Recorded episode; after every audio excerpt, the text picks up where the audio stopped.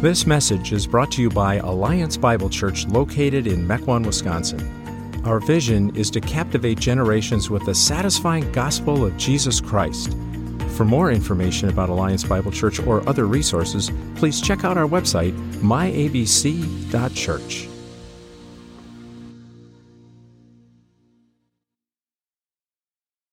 I heard a story a few years ago about a grandpa who was feeling his age and that shopping for Christmas gifts was just too difficult. So on this particular year, he decided to send checks to everyone instead.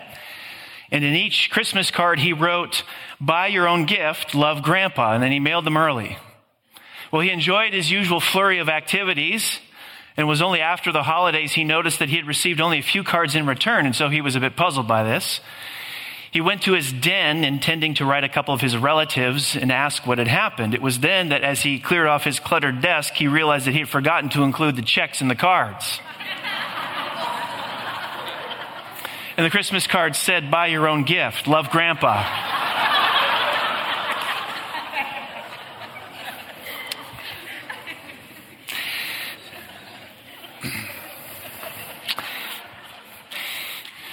Every other religion, every other philosophy out there essentially says to you, you go buy your own gift. Make sure your moral and religious performance tips the scales in your favor. Buy your own gift. As Christians, the gift giving season of Christmas reminds us that God didn't send us a note saying, buy your own gift. He gave us the greatest gift ever given one we could never give ourselves. Let's take some time to meditate on the greatest gift. John chapter 3, verse 16 For God so loved the world that he gave, gave his only Son, that whoever believes in him should not perish but have eternal life. Whether it's the signs held up during field goals, Tim Tebow's eye strips, the bottom of In N Out burger cups or Forever 21 shopping bags. This verse is ubiquitous. It's everywhere. Martin Luther called this verse the Bible in miniature because it contains the heart of God's entire message. It contains the greatest gift ever given. We'll think about it in three headings. The greatest gift, the shocking recipients of it, the exorbitant cost of it and the means of benefiting from it. The shocking recipients of it, the exorbitant cost of it, and the means of benefiting from it. Number one, the shocking recipients of it. It is extraordinarily shocking that God loves the world. Now you might think, Pastor, how could you say such a thing? My kids are absolute cuties, never in need of correction. Our family is kind. I myself am a lovable little fuzzball, free of any characteristic others might find unappealing. How can you say it's shocking God loves the world? Well, language is a goofy thing sometimes. In the early 90s, I was living in Green Bay, and our cousins from California came to visit. My cousin Jeff and I were listening to some Christian music. When one particular song came on, he turned up the volume and he said, Hey, Brian, listen to this one. This one is totally bad. At that time, living in this mid-sized Midwestern blue-collar city of Green Bay, I knew of only one definition to the word bad. And it didn't make sense to me that one would turn up the volume to listen to a song characterized as such. Seeing the confusion on my face, he, in his, I'm from California, therefore I'm on the cutting edge of everything, manner, said, Yes, it's a really awesome song. That began my two week infatuation with using the word bad in this most hip, trendy, and absolutely asinine way until I realized using this word this way is just, well, bad. Language is a goofy thing sometimes. To understand how my Californian cousin was using certain terms required me to spend some time around him, seeing how he's using these words. I need more exposure to figure out what he meant. So too with Scripture. In this specific case, John's use of the word world. If we understand how John uses the term, we'll see why it's extraordinarily shocking that God loves it. Let's get some exposure to it. John chapter 1, verse 10 He, Jesus, was in the world, and the world was made through him, yet the world did not know him. Or John 7, the world, Jesus is speaking, the world cannot hate you, but it hates me because I testify about that its, that its works are evil. John 14, even the Spirit of truth whom the world cannot receive because it neither sees him nor knows him. You know him for he dwells with you and will be in you. A little later in John's gospel, Jesus said, I will no longer talk much with you, for the ruler of this world is coming. He has no claim on me. And then he finishes with this If the world hates you, know that it has hated me before it hated you. See, when we typically use the word world, we use it to refer to the earth, the globe, the mountains, the oceans, the hills, all that God has made, including the earth's population. But John is using the term differently.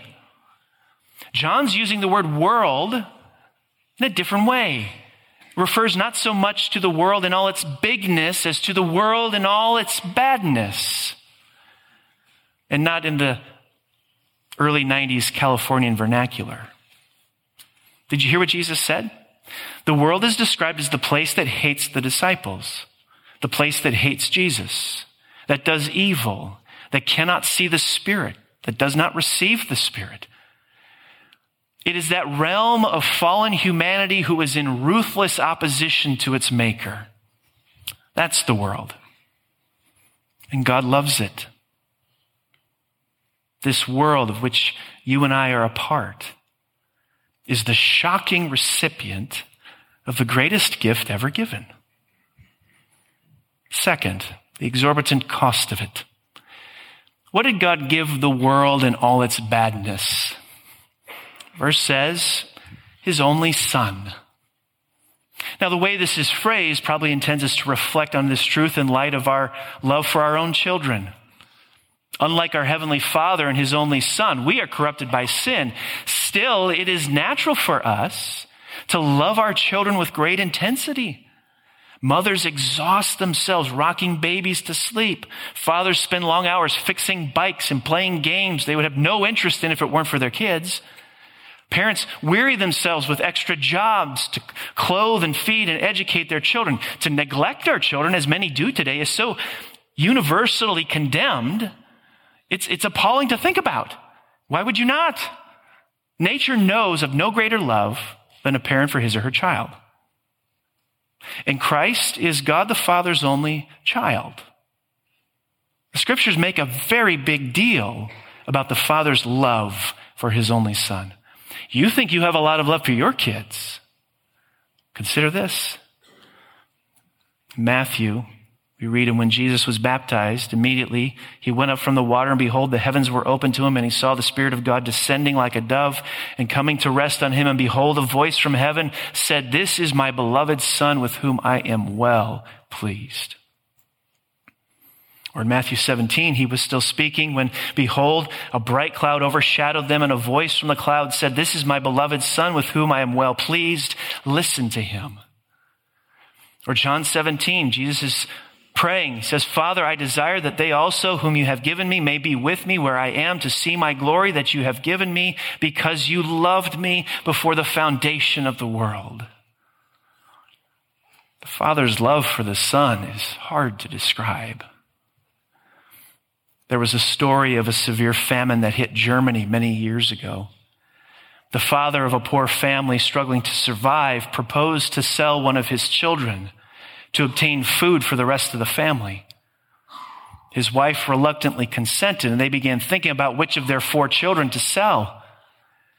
They refused to part with the oldest, their firstborn, and they could not give up their second, who looked like his father. The third child resembled the mother, and the youngest was their Benjamin, the child of their old age. So they decided to perish rather than part with a child for relief. They couldn't do it. They couldn't part with any of their kids. John Flavel, writing in the 1600s, says, What is a child but a piece of a parent wrapped in another skin. And yet our dearest children are but as strangers to us in comparison to the unspeakable dearness between the Father and Christ. A parent's love for a child pales in comparison to the father's love for his only son.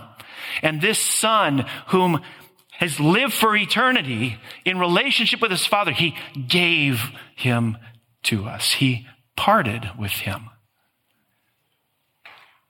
But the exorbitant cost of the greatest gift giver given isn't just seen in the fact that the father parted with his, his dearest and beloved son. It's also seen in what the father gave him for. Consider this. The most costly gift you've given to someone else was likely received with favor. It was well taken care of. That piece of jewelry, that new 50 inch snowblower, partaking of Lexus's December to Remember sale. Costly gifts are treasured. But to what did the Father give the Son? In the end, not to be treasured, but ridiculed. Not to be blessed, but to become a curse for us. Not for the sake of his own flourishing, but unparalleled suffering. I mean, it breaks our hearts to watch our children suffering, especially under the pangs of death. But the father watched as his son struggled under agonies no one had ever felt before. He saw him falling to the ground, groveling in the dust, sweating blood amidst those agonies, turning to the Father and pleading to have this cup pass from him. The Father gave his dearest Son to a world that hated him, rejected him, and ultimately crucified him. Can we even calculate the cost of that gift? During the darkest times of World War I, a war that claimed the lives of a shocking number of English sons, a man took his boy out for a walk at night. The boy noticed that some of the houses had stars in the windows. That comes from this terrible war, laddie, the father explained. It shows that these people have given a son.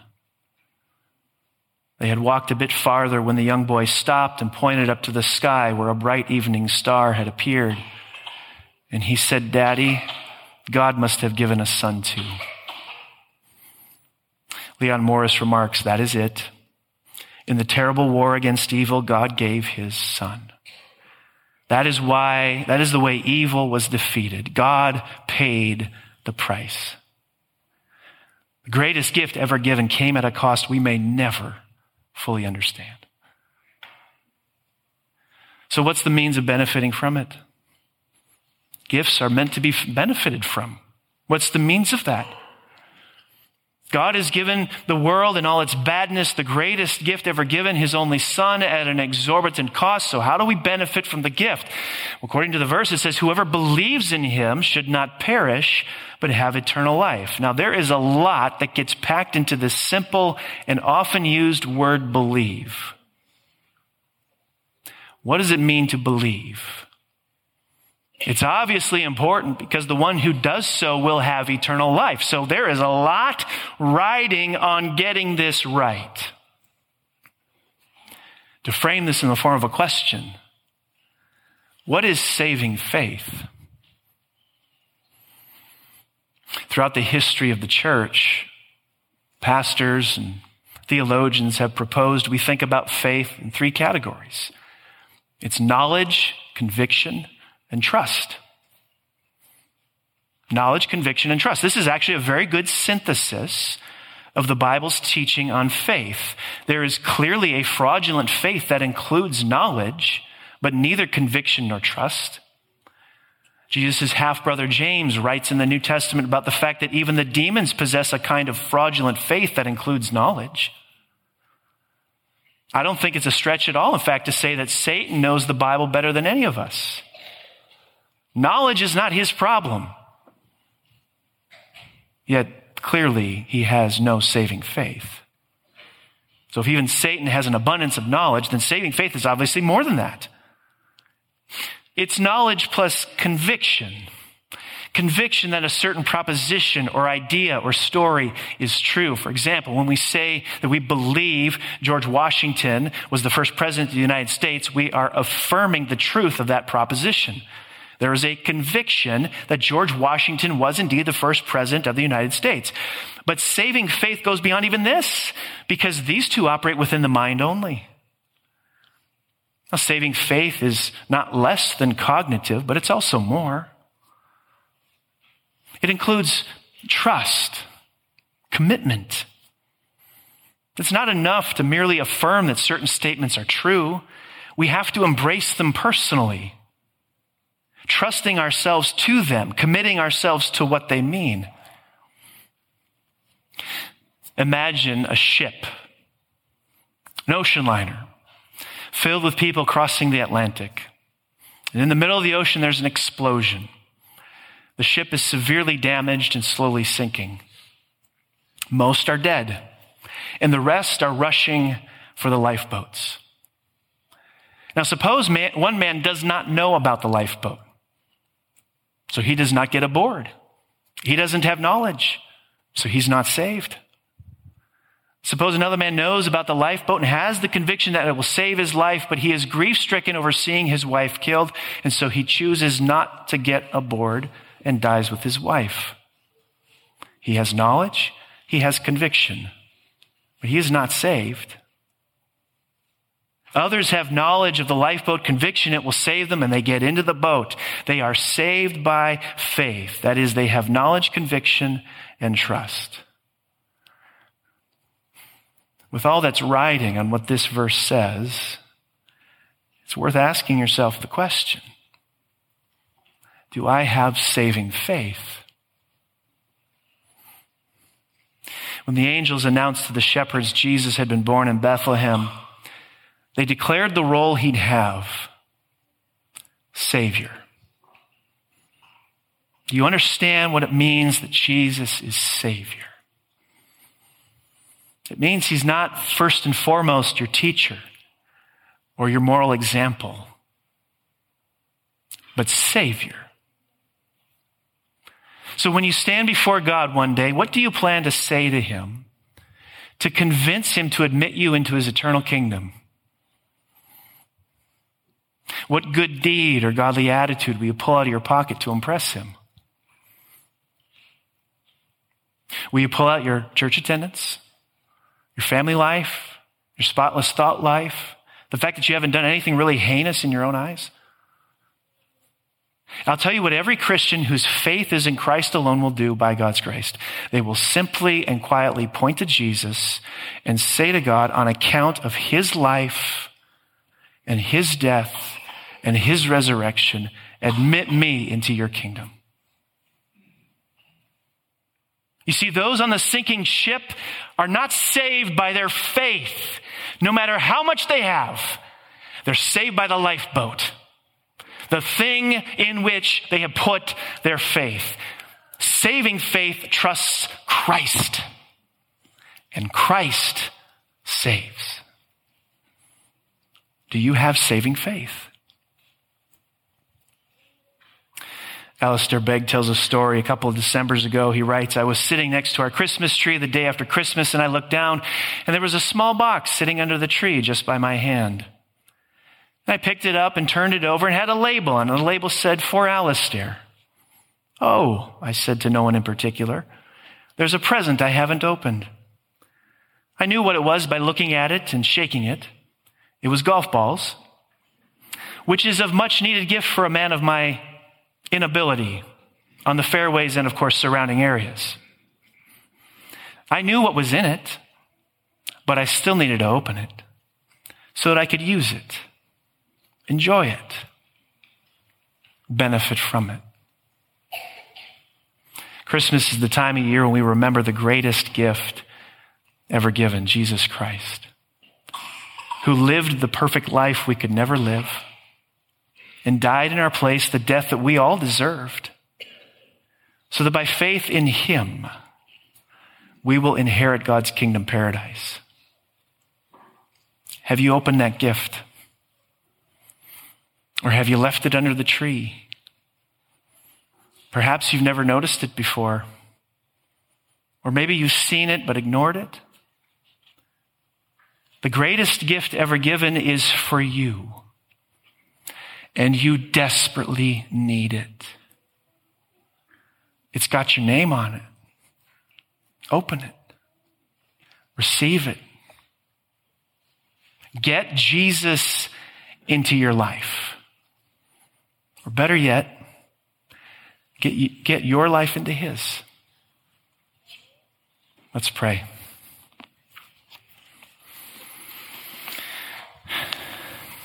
Gracious God, we are astonished by your love. A love that would part with your precious Son to secure eternal life for people like us who have treated you with contempt and indifference. That you would go to the lengths you did to offer us eternal life is simply staggering. You so loved the world, that's us, that you gave your one and only Son so that whoever believes in him will not perish, but have eternal life activate this belief in those where it currently lies dormant. Give them eyes to see their name written on this gift so they may know, truly know, the joy you intended to provide us through your Son. In whose name we pray. Amen.